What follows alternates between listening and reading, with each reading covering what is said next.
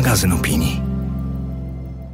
Cześć, to jest nowy odcinek podcastu Dziś w książce, w którym wezmę pod lupę książkę Antoniego Kępińskiego Rytm życia i przez jej pryzmat poszukam odpowiedzi na pytania, jak ocalać nadzieję w sytuacjach naprawdę beznadziejnych, jak oswoić lęk i poczucie osamotnienia, jakie niebezpieczeństwa niesie nadmiernie wykorzystywana władza, jak lepiej zrozumieć wyzwania stawiane przez szwankujące zdrowie psychiczne? I jak lepiej zrozumieć siebie oraz tych, którzy być może jakoś się od nas różnią. O tym wszystkim, jak zawsze w tym podcaście, najpierw opowiem, a później porozmawiam, a tym razem moją rozmówczynią będzie filozofka, pisarka i doktorka nauk humanistycznych w zakresie psychologii Mira Marcinów.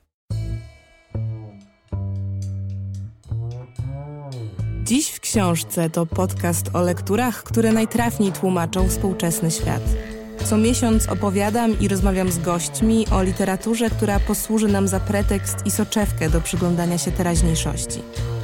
Podcast powstaje we współpracy z Wrocławskim Domem Literatury i Wrocławiem, miastem literatury UNESCO. Zapraszam, Zuzanna Kowalczyk.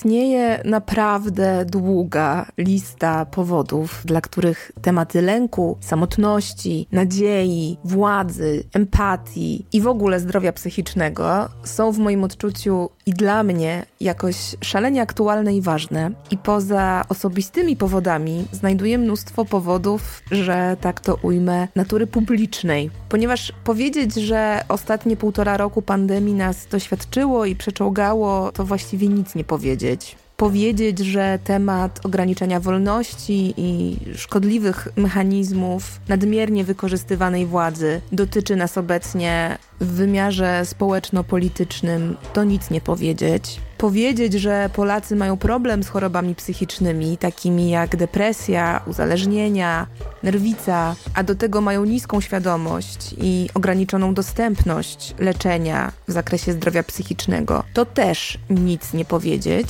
i powiedzieć, że znaleźliśmy się w takim momencie, w którym jesteśmy niemal nieustannie bombardowani zapowiedziami jakiejś rychłej apokalipsy, a zatem, że niepokój i lęk w bardzo różnych aspektach wkroczyły do naszej codzienności, to również właściwie nic nie powiedzieć.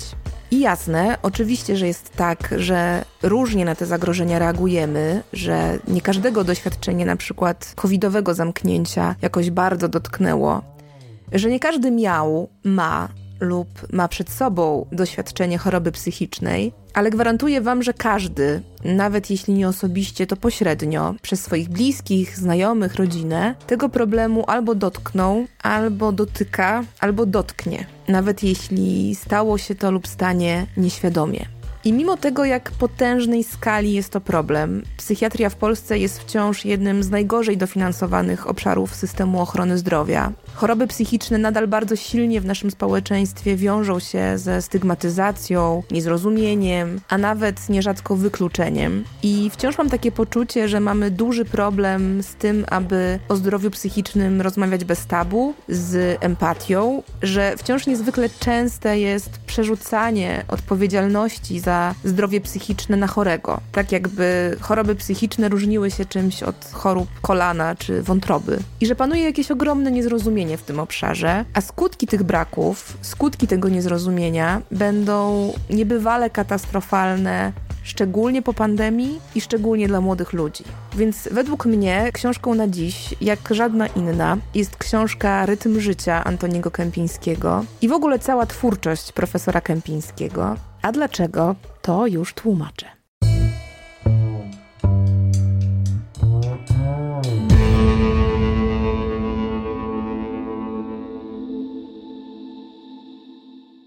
Antoni Kępiński był jednym z najbardziej wybitnych i zasłużonych polskich psychiatrów i filozofów. Jak nikt inny łączył właśnie wiedzę psychiatryczną z humanizmem, medycynę z filozofią, naukę z empatią i właściwie między innymi dzięki tej wrażliwości i niezwykle silnym nakierowaniu na dobro pacjenta był jednym z najbardziej rewolucjonizujących lekarzy dla polskiej psychiatrii. Kępiński urodził się w 1918 roku, zmarł w roku 1972, więc jego życie w oczywisty sposób naznaczyła wojna.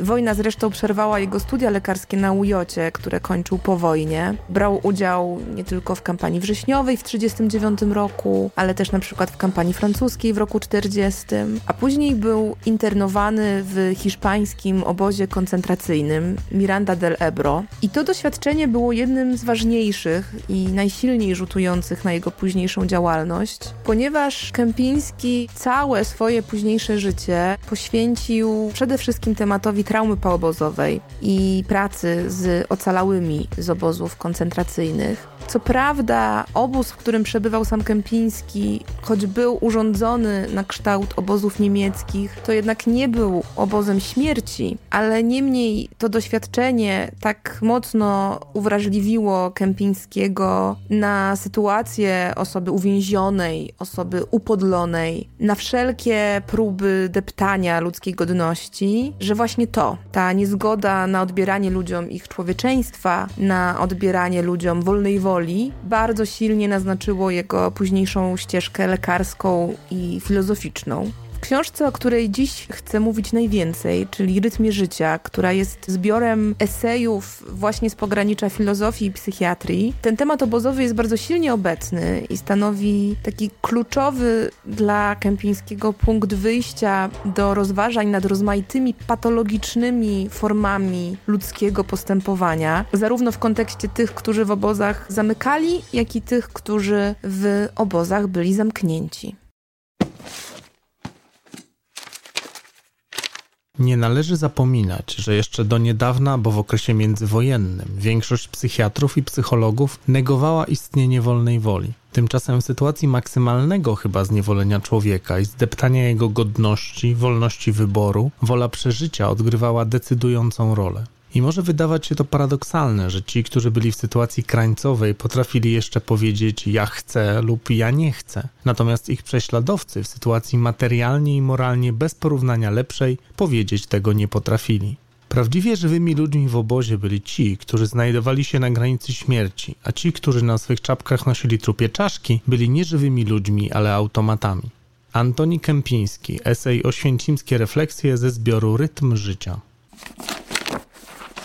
Ale rytm życia to nie tylko kontekst wpływu zagłady na ludzką psychikę, z którego niemniej zadziwiająco wiele możemy wyczytać dla siebie dzisiaj, ale jest to w ogóle taki szerszy namysł nad pozycją człowieka w świecie, nad relacjami w społeczeństwie, nad w sumie sednem ludzkiej egzystencji, wyzwaniami cywilizacyjnymi, takimi kwestiami jak starość, alkoholizm, czy chociażby zbawienny wpływ psychoterapii. I w tym sensie książka Rytm Życia wydaje mi się najbardziej symptomatyczna dla twórczości Kępińskiego, bo jest właśnie tak eklektyczna jak sam Kępiński, który czerpał z wielu źródeł, podejmował bardzo różne tematy i łączył pozornie odległe sobie obszary.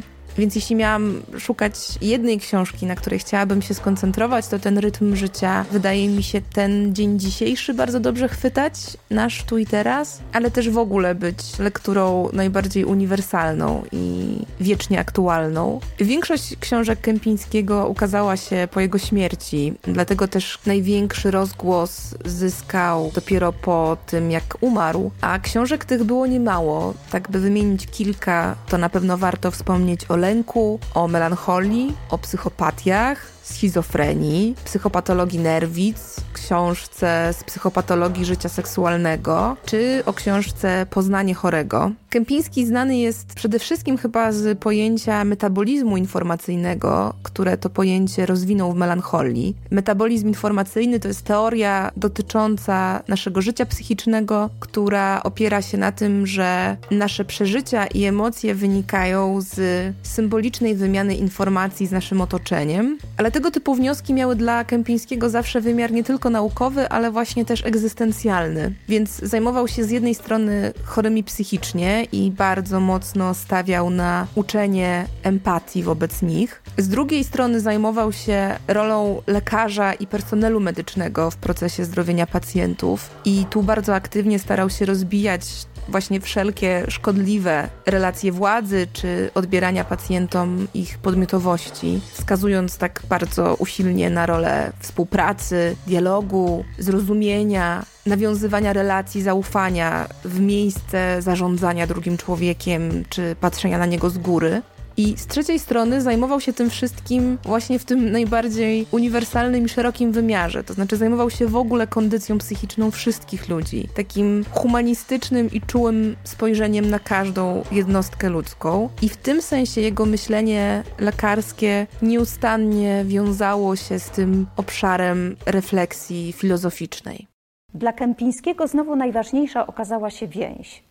I tak jak zależało mu w prowadzeniu po prostu pacjentów psychiatrycznych na tym, żeby, to znaczy tych nieobozowych, żeby zachowali więź ze światem zewnętrznym, żeby zachowali więź z rodziną, bo ona będzie im potrzebna, jak wyjdą ze szpitala i będą musieli wrócić do normalnego życia, na to samo zwrócił uwagę w obozie, że mm, kluczowe okazywało się wsparcie ze strony innych współosadzonych.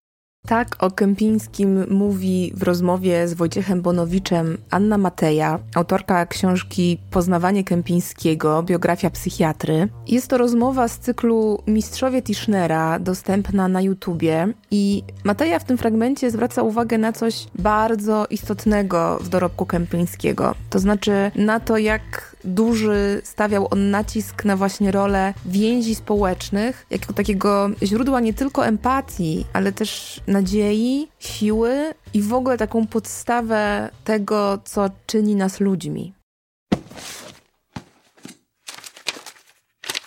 Większość byłych więźniów i autorów jest zgodna co do tego, że o przetrwaniu decydowała chęć przeżycia, wiara, że obóz nie będzie trwał wiecznie, możliwość oparcia się o kolegów i przyjaciół. Człowiek, który się załamał, zwykle ginął. Antoni Kępiński, esej Koszmar ze zbioru Rytm Życia kontekście rytmu życia i jej aktualności, jej uniwersalności, tego, co możemy wyczytać z tej książki użytecznego dla siebie dzisiaj, to tych wątków jest naprawdę niebywale dużo, ale chyba tym najważniejszym jest właśnie wskazanie źródeł nadziei w sytuacjach zupełnie beznadziejnych. Przynajmniej dla mnie to jest jakaś najbardziej krzepiąca myśl, którą Kępiński podaje. I choć Kępiński pisał przede wszystkim o tym doświadczeniu obozowym, to jednak wiele jego myśli wydaje mi się trafnych w odniesieniu do wszelkich przeżyć i doświadczeń traumatycznych, w tym również myślę, że dla wielu w kontekście niedawnych doświadczeń pandemicznych. Posłuchajcie na przykład tego fragmentu. Sytuacja niezwykła budzi zawsze uczucie lęku, które można określić jako dezintegracyjny, gdyż wywołany jest zaburzeniem istniejącej struktury interakcji, jaka wytworzyła się w ciągu życia między jednostką a jej środowiskiem. Wprawdzie w ciągu życia stale styka się z czymś nowym i niezwykłym, dzięki czemu struktury interakcji z otoczeniem wciąż zostają burzone i budowane na nowo. To jednak nigdy na ogół nowe nie jest całkowicie nowe. Wiele jest w nim elementów znanych, tak, że w niezwykłej nawet sytuacji nie staje się całkowicie bezradnym. Istnieje jednak pewna granica tolerancji na niezwykłość, to jest na to, do czego nie jest się przyzwyczajonym, poza którą występuje reakcja paniczna, strachu i bezradności. Przy tym jedno wzmaga drugie. Uczucie paniki paraliżuje celową aktywność, a niemożliwość działania wzmaga lęk. Antoni Kępiński, esej Koszmar ze zbioru Rytm Życia. W moim odczuciu jest to doskonałe wytłumaczenie tego, co dzieje się z człowiekiem w momencie doświadczenia traumy, czy w ogóle doświadczenia czegoś, co przerasta jego zdolności poznawcze i, jego jakąś pojemność i odporność psychiczną. Ale Kępiński w tych refleksjach nie kończył na diagnozie. On właśnie zawsze szedł w stronę dalszych wniosków, czyli co nam to robi, jak nas te mechanizmy krzywdzą, jak kształtują rzeczywistość społeczną, co to mówi w ogóle o nas, ludziach. Zagadnienie porządku wiąże się integralnie z problemem władzy. Aby otaczające środowisko przekształcić w swój własny porządek, strukturę własnego ustroju, trzeba tę część otoczenia najpierw zdobyć, stać się jej panem i władcą. Presja otoczenia, szczególnie środowiska społecznego i dziedziczenia społecznego, zmusza do rozwinięcia tylko tych form interakcji z otoczeniem, które są w danym kręgu kulturalnym i w danej epoce akceptowalne. Może bez tego nacisku zewnętrznego, społecznej dyscypliny powstałby chaos. Może w nieuświadomionym lęku przed tym chaosem człowiek od początku swego istnienia wymyśla wszelkie sposoby krępowania swobody, zarówno ludzi, zwierząt i roślin, z którymi jest w kontakcie, jak i samego siebie. Tam, gdzie znajdują się kraty i kajdany, można z dużym prawdopodobieństwem przyjąć, że ma się do czynienia ze śladami człowieka. Antoni Kępiński, esej Psychopatologia władzy ze zbioru Rytm życia.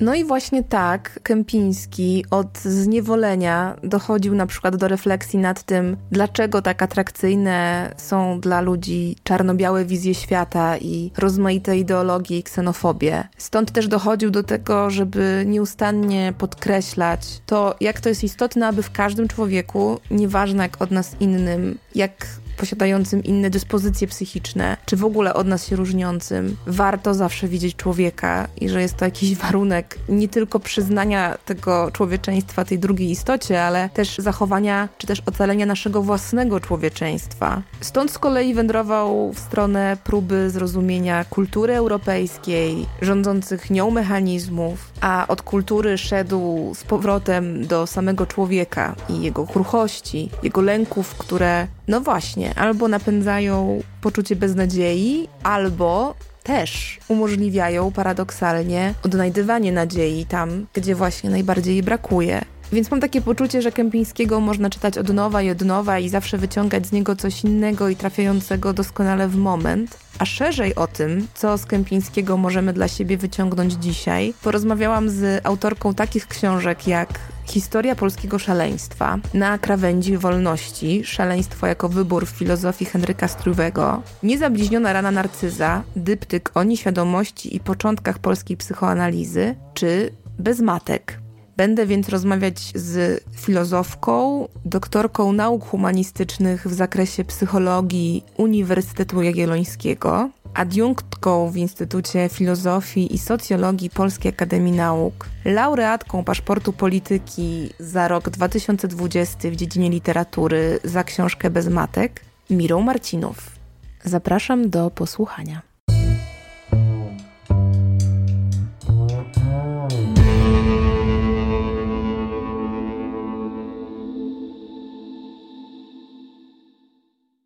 Jeszcze raz ogromnie dziękuję za przyjęcie zaproszenia, znalezienie czasu i chęć podjęcia się tej rozmowy, w której trochę chciałabym odkopać z zamętów niepamięci Antoniego Kępińskiego. I chciałabym zacząć od pytania o Pani osobisty stosunek do dzieła, dorobku, lekcji Antoniego Kępińskiego.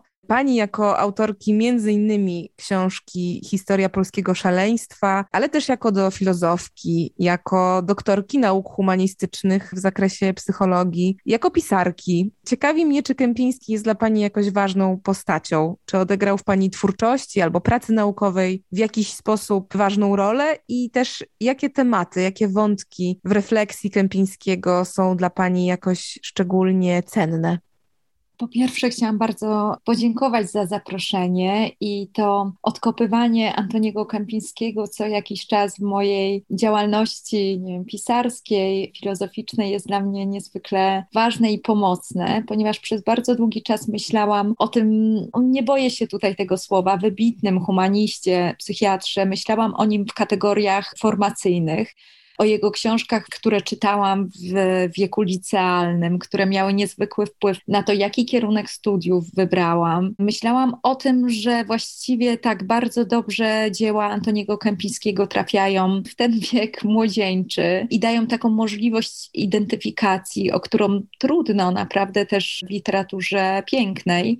A potem tak się stało, że co jakiś czas on był właśnie, tak jak pani powiedziała, jakoś wydobywany. To znaczy, zapraszano mnie na różnego rodzaju konferencje, gdzie właśnie nazwisko to się pojawiało. Więc ja musiałam wracać do tej lektury formacyjnej, co może być ryzykowne, co może się okazać jakąś porażką, czymś takim jak mamy z niektórymi lekturami, które w wieku tym nastoletnim były właśnie formacyjne, wydawały nam się wyjątkowe, błyskotliwe, a potem no już trochę mniej, albo wręcz możemy się wstydzić za te lektury. Więc tutaj ja sprawdzam tego Kępińskiego co kilka lat i ostatnio, jeżeli chodzi o taką bardziej systematyczną pracę nad jego twórczością, to to się działo podczas że siódmych otwartych seminariów filozoficzno-psychiatrycznych w stulecie narodzin właśnie Antoniego Kępińskiego. Odbyła się taka duża konferencja Antoni Kępiński, psychiatra, humanista, jakoś tak to szło, gdzie rzeczywiście wróciłam do tych książek, do, mówię do tych książek, jakby myśląc, że to jest jakaś klasyka z pewnością jest, ale obok książek takich jak Schizofrenia, Melancholia, Lęk jest również bardzo ważna dla mnie książka Psychopatię, Rytm życia, Poznanie chorego i wróciłam do tego też w taki sposób trochę krytyczny, zastanawiając się nad tym, co Stefan Chwin nazwał sprawą Kępińskiego, czyli tą niezwykłą modą na jego twórczość, która została skrytykowana przez Annę Bojarską w latach 70., która pisała o tym, że przez Kępińskiego młodzież cierpi na swoistą modę na schizofrenię i że trafia do tych młodych i zdolnych, wskazując im jakąś taką drogę wątpliwą. Więc ja o tym w ten sposób myślę, że kompletnie się nie zgadzam z tą krytyką. Raczej zauważam na pewno taki wpływ na ludzi z mojego pokolenia, no bo tutaj to przede wszystkim te lata po śmierci Kępińskiego 1972-1978 to jest jakiś wybuch kompletnie. Liczba pism poświęconych opracowań Antoniemu Kępińskiemu była liczona na jakąś 60-70 tekstów, o czym pisał Stefan Chwin, więc to jest zdecydowanie dużo. Później mamy początek lat 80. i dzięki również kultowej już serii pod redakcją między innymi Marii Janion i Stanisława Rośka Transgresję znowu pojawia się ten Kępiński, który trafia w garelnikach wrażliwości do wyobraźni adolescentów, tak to nazwę. A potem cały czas to się dzieje. Jest liceum, jest Kępiński. Idzie się na studia, jest Kępiński. Ja nie wiem do końca, jak dzisiaj to wygląda, ale znajduje się w takich miejscach, może bardziej niszowych, gdzie młodzież wciąż to robi, to znaczy wraca do Kępińskiego, znajduje się w tej wrażliwości. Oczywiście bardzo dużo jest takich chwytliwych haseł w jego twórczości. No najbardziej takie modne jest ta dedykacja schizofrenii, gdzie Kępiński pisze dla tych, którzy więcej czują i inaczej rozumieją, przez to bardziej cierpią, a których często nazywamy schizofrenikami. No to jest bardzo uwodząca myśl. I... I za nią też był niejako krytykowany, tak? Że tutaj się pojawiał, zdaniem jego krytyków, ten potencjał dla, nie wiem, jakiegoś takiego romantyzowania choroby psychicznej, ale to tak jak pani wspomniała, ta krytyka chyba nie była też jakaś taka bardzo trwała. Nie, skądże? Ona później właściwie nawet bym nie powiedziała krytyków, tylko była jedna krytyczka, właśnie wspomniana Anna Bojarska, ale to wywołało swoisty taki skandal publicystyczny, że ktoś odważył się powiedzieć coś negatywnego o twórczości człowieka, twórczości przede wszystkim pośmiertnej, no bo pamiętajmy, że właśnie niemalże wszystkie oprócz jednego tekstu Antoniego Kępińskiego te teksty zostały opublikowane po jego śmierci, więc pojawił się taki kult Kępińskiego. No i ta myśl później krytyczna, jedna, została jednocześnie tak wykorzystana przez historyków psychiatrii, filozofów psychiatrii znowu pozytywnie. To znaczy pokazane zostało, że właściwie to, co pani nazwała trafnie romantyzacją właśnie szaleństwa, był jakimś takim wentylem bezpieczeństwa w psychiatrii takiej biologicznej, biologizującej w Polsce i dlatego też nie mieliśmy jakiegoś silnego nurtu antypsychiatrycznego, bo mieliśmy tą humanizującą myśl Antoniego Kępińskiego. Tak, taką, tak zwaną psychiatrię egzystencjalną. Tak, która pozwalała właśnie na namysł większy niż ten przypisywany takiej psychiatrii akademickiej, biologicznej, która utorowała w pewnym sensie drogę do filozofii psychiatrii w Polsce, do tego, że się tak dobrze przyjęła debata nad tym, jak pewne terminy używane przez psychiatrów, jakie noszą znaczenia za sobą, jak filozoficznie możemy to potraktować, znajdując różnego rodzaju supozycje, które za tym stoją, czym właściwie jest cierpienie psychiczne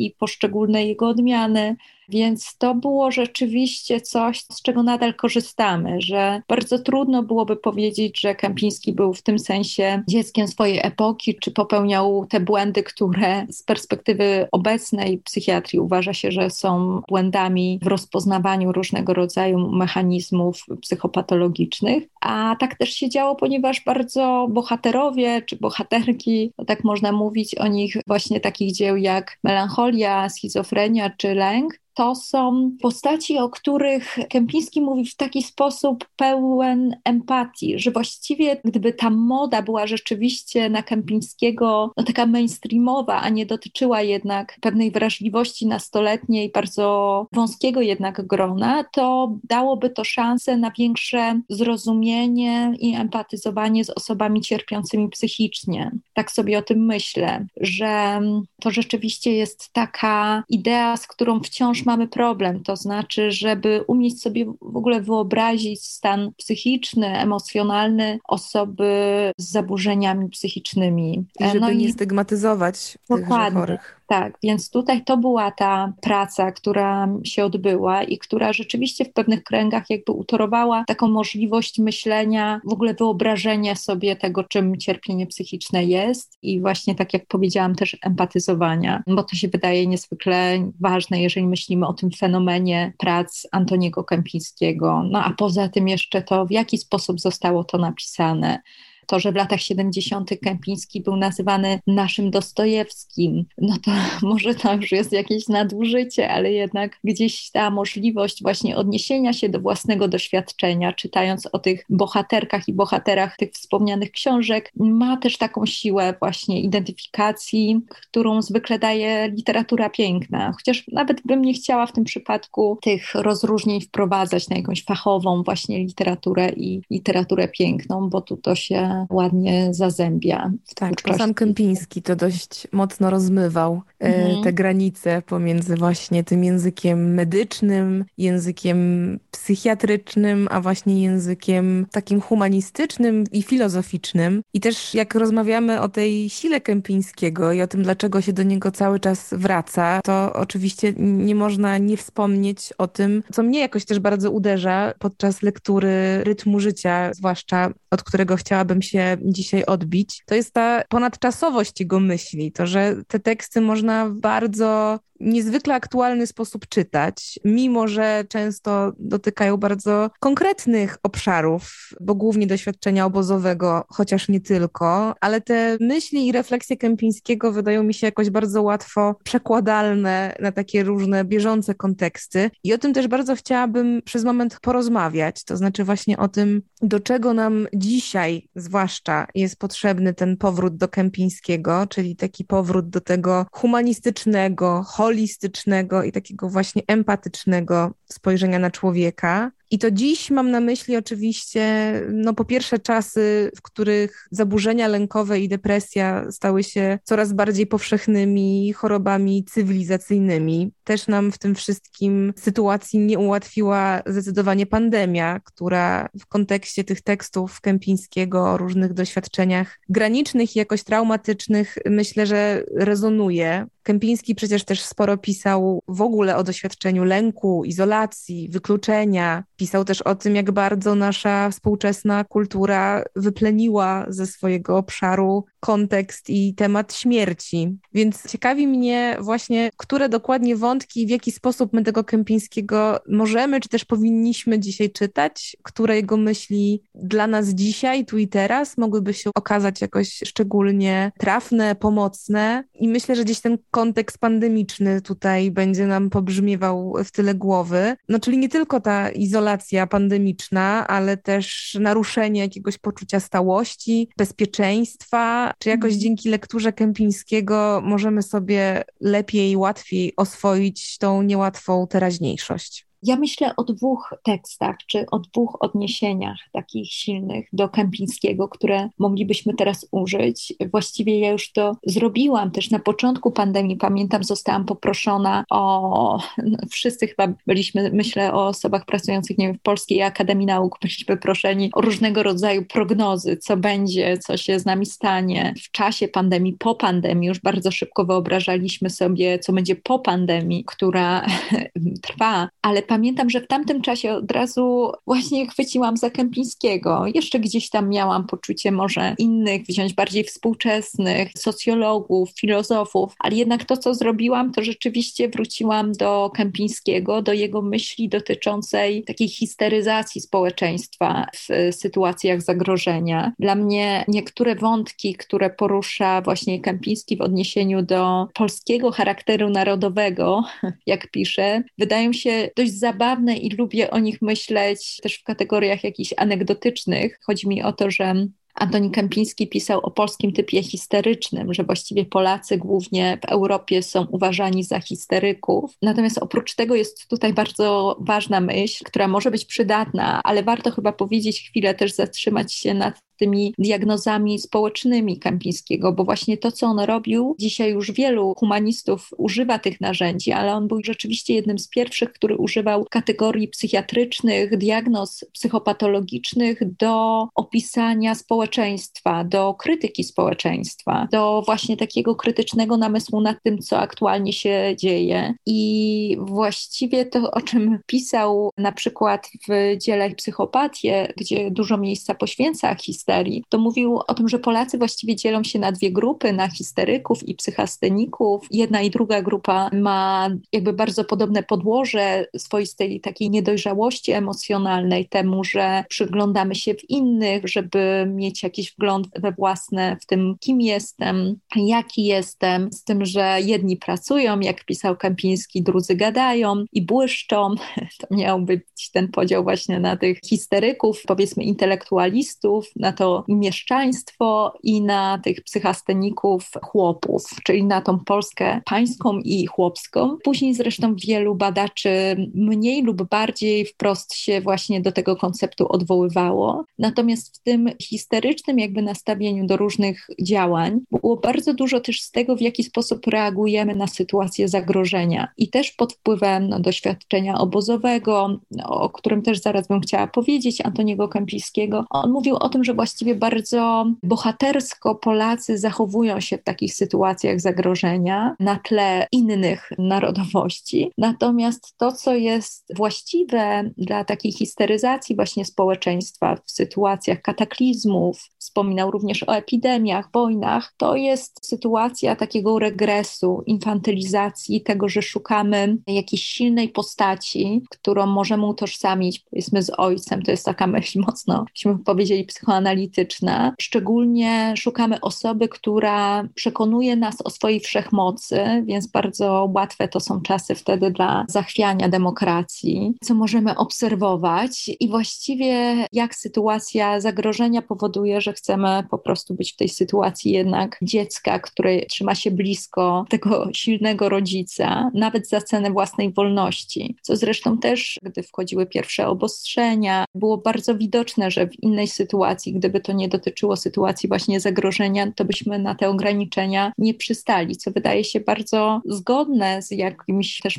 tutaj mechanizmem przetrwania, ale co jednak jest bardzo niebezpieczne. Więc o takiej terapii Polaka, terapii histeryka, tak to opisuje Kępiński, dużo o tym pisał, to znaczy w jaki sposób teraz uświadamiać, jak powiększać to pole świadomego, jak dawać też taką przestrzeń temu Polakowi histerykowi na akceptację, na lubienie tych cech, łącznie z tą teatralizacją, przesadą, trochę też powierzchownością uczuć i tak dalej. I to jest jedna przestrzeń, którą bym tak lekko zarysowała, bo ona jest znacznie bardziej skomplikowana, wydaje mi się, niż druga, która rzeczywiście znalazła swoje też jakieś potwierdzenie u zachodnich badaczy. To znaczy, że Antoni Kępiński wraz z swoimi pracami na temat syndromu KZ, czyli syndromu poobozowego, jak bardzo bliski był temu, co później zostało nazwane zaburzeniem psychicznym o nazwie zespół stresu pourazowego PTSD i jak wiele ma to wspólnego, to znaczy wspomniany przez panią lęk, rozchwianie, czy właściwie załamanie psychiczne pod wpływem bardzo silnie stresującego czynnika, który jest trudny dla danej osoby, jest no nie do zaakceptowania i pojawia się później w różnego rodzaju flashbackach, nawracającym poczuciu zagrożenia, lęku, napadach paniki i tak dalej, jest charakterystyczny dla sytuacji traumatycznej, ale tutaj w tym znaczeniu psychopatologicznym, a nie takim potocznym, czyli naprawdę bardzo przekraczającego nasze możliwości poznawcze i emocjonalne czynnika stresującego. I tutaj to, w jaki sposób właśnie w tekstach oświęcimskich, ale również w kolejnych swoich tekstach Kępiński mówi, w jaki sposób wygląda terapia osób z tym syndromem KZ poobozowym. Możliwe, że będziemy mówić o czymś takim również w kategoriach pandemii, postpandemicznych zaburzeniach, które są związane też z jakimś olbrzymim wyczerpaniem, narastającym napięciem. Naprawdę to są takie i tak dalej objawy, z którymi myślę wielu mogłoby się dzisiaj już dzisiaj zidentyfikować. No to tutaj to właśnie podejście do chorego znowu z olbrzymią sympatią, akceptacją, empatią, ale też z konkretnymi środkami czy technikami leczniczymi wydaje mi się bardzo trafne i bardzo przykładalne do współczesności.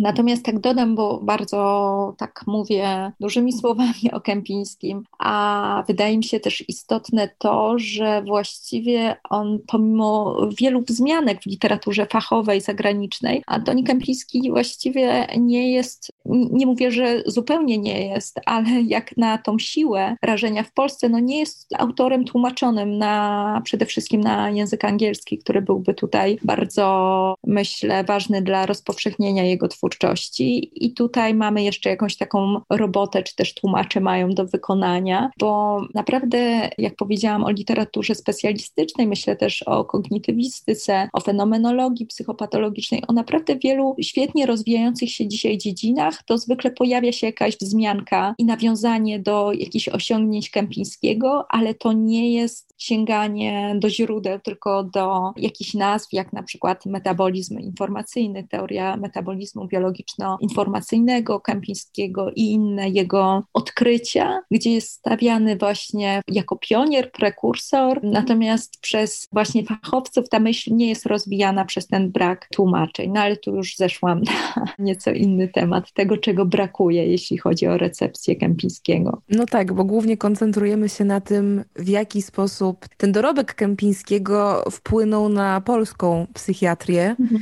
i też w tym kontekście wydaje mi się, że w ogóle ciężko rozmawiać o tej aktualności tekstów Kępińskiego bez refleksji nad stanem polskiej psychiatrii. No zwłaszcza, że wiemy sporo i sporo o tym mówimy, ale mimo, że sporo to nadal nie dość o no, bulwersującym niedofinansowaniu tego sektora systemu ochrony zdrowia w Polsce, zwłaszcza psychiatrii dziecięcej. Mamy też wciąż dość znaczący problem ze skalą niediagnozowanych zaburzeń psychicznych. W dużych miastach ten problem jest gdzieś pewnie już mniejszy, bo temat jest jakoś lepiej oswojony społecznie i, i ta zmiana z pewnością zachodzi, ale w większości przypadków temat zaburzeń psychicznych, wbrew temu, w jaki sposób uczył nas na to patrzeć Kępiński, nadal pozostaje takim tematem bardzo silnie stabilizowanym i właśnie wypieranym, gdzieś przerzucanym na margines. No i tutaj rodzi się chyba całkiem sporo różnych niepokojących elementów, gdy tak o tym pomyśleć. I gdybyśmy tak miały posłuchać tego Kępińskiego, który pisał, że człowiek, jak każda żywa istota, musi rzutować się w przyszłość, że cechą życia jest pęd ku przyszłości, że zdolność przewidywania przyszłości wchodzi w zakres obowiązków lekarskich, to gdybyśmy spróbowały właśnie spojrzeć w przyszłość, głównie w odbiciu od tego, z czym mierzymy się tu i teraz. Dokąd zmierzamy przy tym obecnym stanie i wektorze zmian w polskiej psychiatrii i jakie największe zagrożenia z tego wynikają?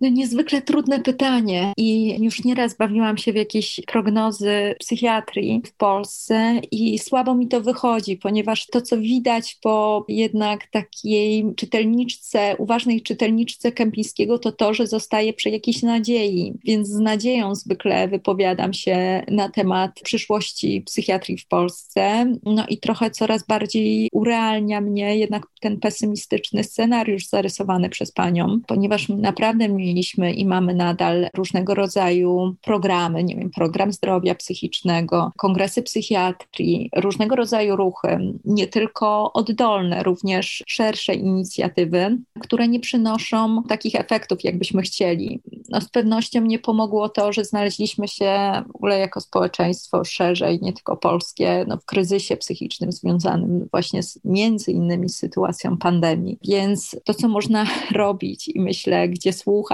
też Kępińskiego, to w różnych takich bardzo konkretnych rozwiązaniach, które on przyniósł dawno temu na ziemię polskie, przywiózł szkoląc się, ponieważ uczył się i zdobył tytuł lekarza w Edynburgu i stamtąd przywiózł też ideę o tym, jak istotny jest ten najbliższy kontakt dla pacjenta czy pacjentki psychiatrycznej. Dowartościował pozycję pielęgniarki psychiatrycznej, mówił o tym, jak ważna jest praca w zespole, bez tej hierarchizacji, która jest obecna w polskim szpitalu psychiatrycznym również, z małymi wyjątkami. Więc te wszystkie jakby koncepcje, podejście do chorego, to wszystko jest, między innymi właśnie w tekstach Kępińskiego, ale również zauważane, powtarzane przez wielu działających bardzo silnie w tym obszarze i działające w tym obszarze specjalistki i specjalistów. No ale właśnie, jeżeli mamy mówić tutaj o przyszłości, no to czuję się bezsilna, bo jest, pani zauważyła, no jest coraz gorzej, aż nie chciałabym na pewno kończyć z takim akcentem, a chciałabym pozostać przy tym, co jest tak istotne, co pani również przytoczyła tutaj, cytując Kępińskiego, co jest tym spojrzeniem w przyszłość. Ja zdecydowanie może ze względu też na te różne rozczarowania związane z tym sektorem zajmuję się przeszłością właśnie psychiatrii, również historią właśnie polskiej psychiatrii, ale też dlatego, żeby móc myśleć i wyobrażać sobie tą przyszłość, więc myślę o tym na takim najbardziej nam dostępnym obszarze, o tym, żeby z jednej strony właśnie podkreślać problem, który wciąż jest obecny, szczególnie w mniejszych miejscowościach, to znaczy jednak problem związany z tym, że ludzie nie podejmują leczenia psychiatrycznego, psychologicznego ze względu na stygmatyzację z tym związane, czyli to, co trzeba robić, to zmienić język, sposób wypowiedzi, nie używać kategorii zaczerpniętych z psychiatrii jako formę pejoratywnego określenia jakiejś osoby, czy po prostu najzwyczajniej w świecie obrażania poprzez mówienie o chorobie psychicznej, co dodatkowo powoduje cierpienie osób chorujących psychicznie, gdy nazwa na przykład ich choroby jest jednocześnie stosowana do tego, żeby określić okrutną, okropną sytuację polityczną w Polsce, gdy używa się określenia określeń właśnie, że jest to schizofrenia, że ta i tamta osoba jest po prostu chora psychicznie, jako formę właśnie obrażania. Więc myślę o tym najbardziej podstawowym poziomie, chociaż oczywiście to wiele nie zmieni, ale daje już jakąś przestrzeń tego, co już możemy zauważyć, na przykład w Warszawie, gdzie właściwie najmniejszy jest problem, jeżeli chodzi o kwestię związaną z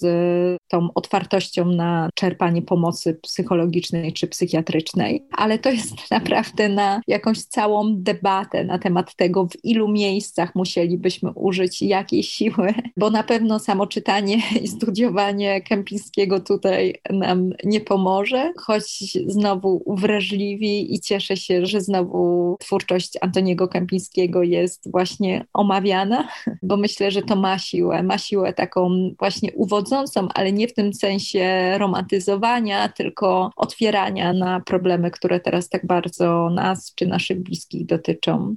Tak, myślę, że byłoby to jakimś wypaczeniem rozmawiać o Kępińskim w jakimś takim wyłącznie pesymistycznym kontekście, bo Kępiński bardzo dużo pisał właśnie o nadziei, więc o tę nadzieję chciałam też zapytać. Zwłaszcza, że wyciągnęłam sobie fragment z jego tekstu ze zbioru Rytm Życia, zatytułowanego Koszmar, w którym Kępiński napisał tak – większość byłych więźniów i autorów zajmujących się tym zagadnieniem, czyli zagadnieniem doświadczenia obozu koncentracyjnego, jest zgodna co do tego, że o przetrwaniu decydowała chęć przeżycia, wiara, że obóz nie będzie trwać wiecznie, możliwość oparcia się o kolegów i przyjaciół. Człowiek, który się załamał, zwykle ginął. Dla mnie, oczywiście, no te słowa pisał Kępiński w odniesieniu do chyba najbardziej traumatycznego doświadczenia, jakie człowiek jest w stanie przeżyć, bo doświadczenia obozowego, ale myślę, że nie będzie to jakimś wielkim wypaczeniem spróbować wyjąć te słowa trochę z kontekstu i uznać, potraktować, przyjrzeć się im trochę bardziej uniwersalnie, w tym bardziej współczesnym wymiarze. Co możemy z tego Kępińskiego jako takiego apologety nadziei wyciągnąć? Jesteśmy w takim momencie, że cały czas rozmawiamy o tych wszystkich zagrożeniach. Bardzo dobrze, że o nich rozmawiamy, ale tych zagrożeń jest bardzo wiele i ta wizja przyszłości właśnie jawi się dość ciemno, gdy myślimy nie tylko o pandemii, ale też o kryzysie klimatycznym na przykład. No więc właśnie, czego o nadziei i przetrwaniu możemy się z tekstów Kępińskiego uczyć?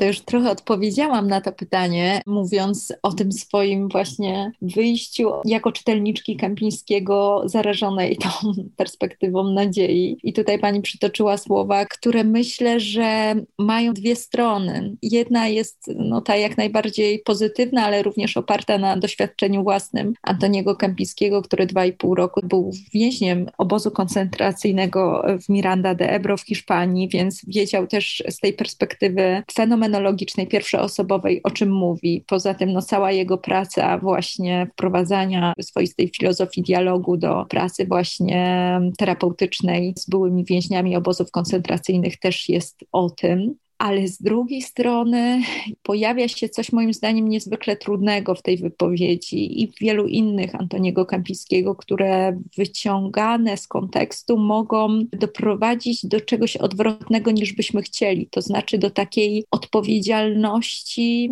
podmiotu za swój stan, takiej bardzo no, nie do udźwignięcia, kiedy właśnie mamy mieć nadzieję w sytuacji, gdy jej już nie mamy, czyli cierpimy psychicznie, a jednocześnie mamy poczucie takiego sprawstwa i podmiotowości, która rzeczywiście jest potrzebną siłą do zdrowienia, ale w pewnych stanach jest właśnie tym, co dodatkowo napędza nie, poczucie winy, że nam się nie udało, że my jakoś nie potrafimy tak optymistycznie spojrzeć w przyszłość. Więc ja bym ten fragment jakby zastąpiła, czy bym dodała właściwie jeszcze tą umiejętność sięgania po pomoc i mówienia o tym, że sobie nie radzimy albo bardziej adekwatnie wtedy ledwo radzimy, bo jednak jakoś sobie radzimy, skoro o tą pomoc prosimy. I to jest to, co myślę też jakby broni myśl Kępińskiego przed taką romantyzacją właśnie, o której na początku mówiłyśmy, bo daje to możliwość, że człowiek może się w którymś momencie wcale tak wesoło nie zapatrywać na to, co będzie, ale nadal może mieć umiejętność poproszenia o pomoc, czy też w danych sytuacjach, nie wiem, skorzystania z psychofarmakologii, jeżeli mówimy o cierpieniu psychicznym, a jeżeli mówimy szerzej e, też o po prostu ludzkiej kondycji, w którą wpisane są różnego rodzaju klęski, katastrofy, to umiejętność też znalezienia no tego, co się pojawia zresztą w tym cytowanym fragmencie, oparcia się o drugą osobę. Może właśnie, może właśnie tam wszystko to jest, tylko ja jakoś chciałabym, żeby się na tym skoncentrować też, że ten człowiek u Kępińskiego właśnie tak młodzieńczo odczytywany, on się wydaje tak jeden sam w wielkim, nieprzyjaznym wszechświecie i dlatego ta jego literatura tak przystawała do pewnej romantycznej postawy takiego kontestatora zastanej rzeczywistości, ale tam jest też bardzo dużo tego, co wokół i ludzi wokół, na których można liczyć, więc może w ten sposób bardzo odchodząc e, od tego, o czym moim zdaniem nie da się mówić bez naświetlenia takiej olbrzymiej mapy tego, co można zrobić z systemem psychiatrycznym w Polsce, tylko tylko odchodząc od tego, mówiąc znacznie szerzej o po prostu ludzkiej kondycji, że aż takimi liczmanami tutaj się posłużę, że właśnie w ten sposób jeszcze ten krąg bliskich i dalszych ludzi, którzy mogą nam pomóc. O tym myślę jako o tej nadziei może, o tak.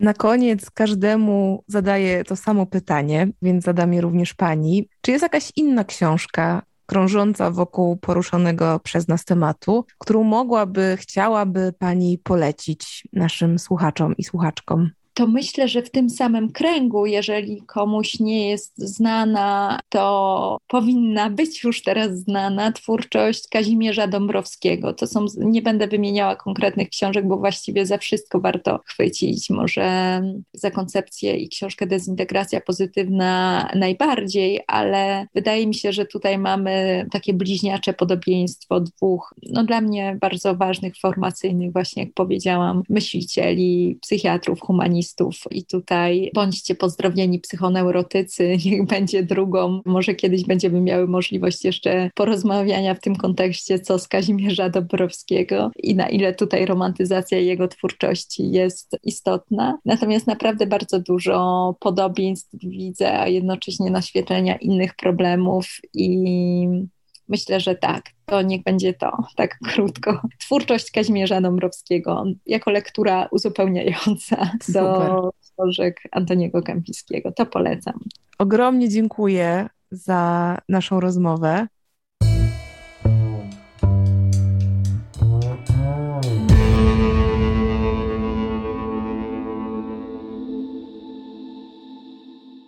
Jest mi bardzo miło, że dosłuchaliście tego odcinka do końca. Mam nadzieję, że znaleźliście w tym odcinku coś choć trochę dla siebie wartościowego i ważnego. Jak zawsze przypominam, że wcześniejsze i kolejne odcinki podcastu Dziś w Książce znajdziecie na kanale podcastowym Pismo do Słuchania, który to kanał jest obecny na platformach Spotify, Apple Podcast, Google Podcast i SoundCloud. Odcinki znajdziecie też na kanale Radio Proza oraz na YouTubie Wrocławskiego Domu Literatury. A ja jak zawsze ogromnie Wam dziękuję i żegnam się słowami do usłyszenia za miesiąc.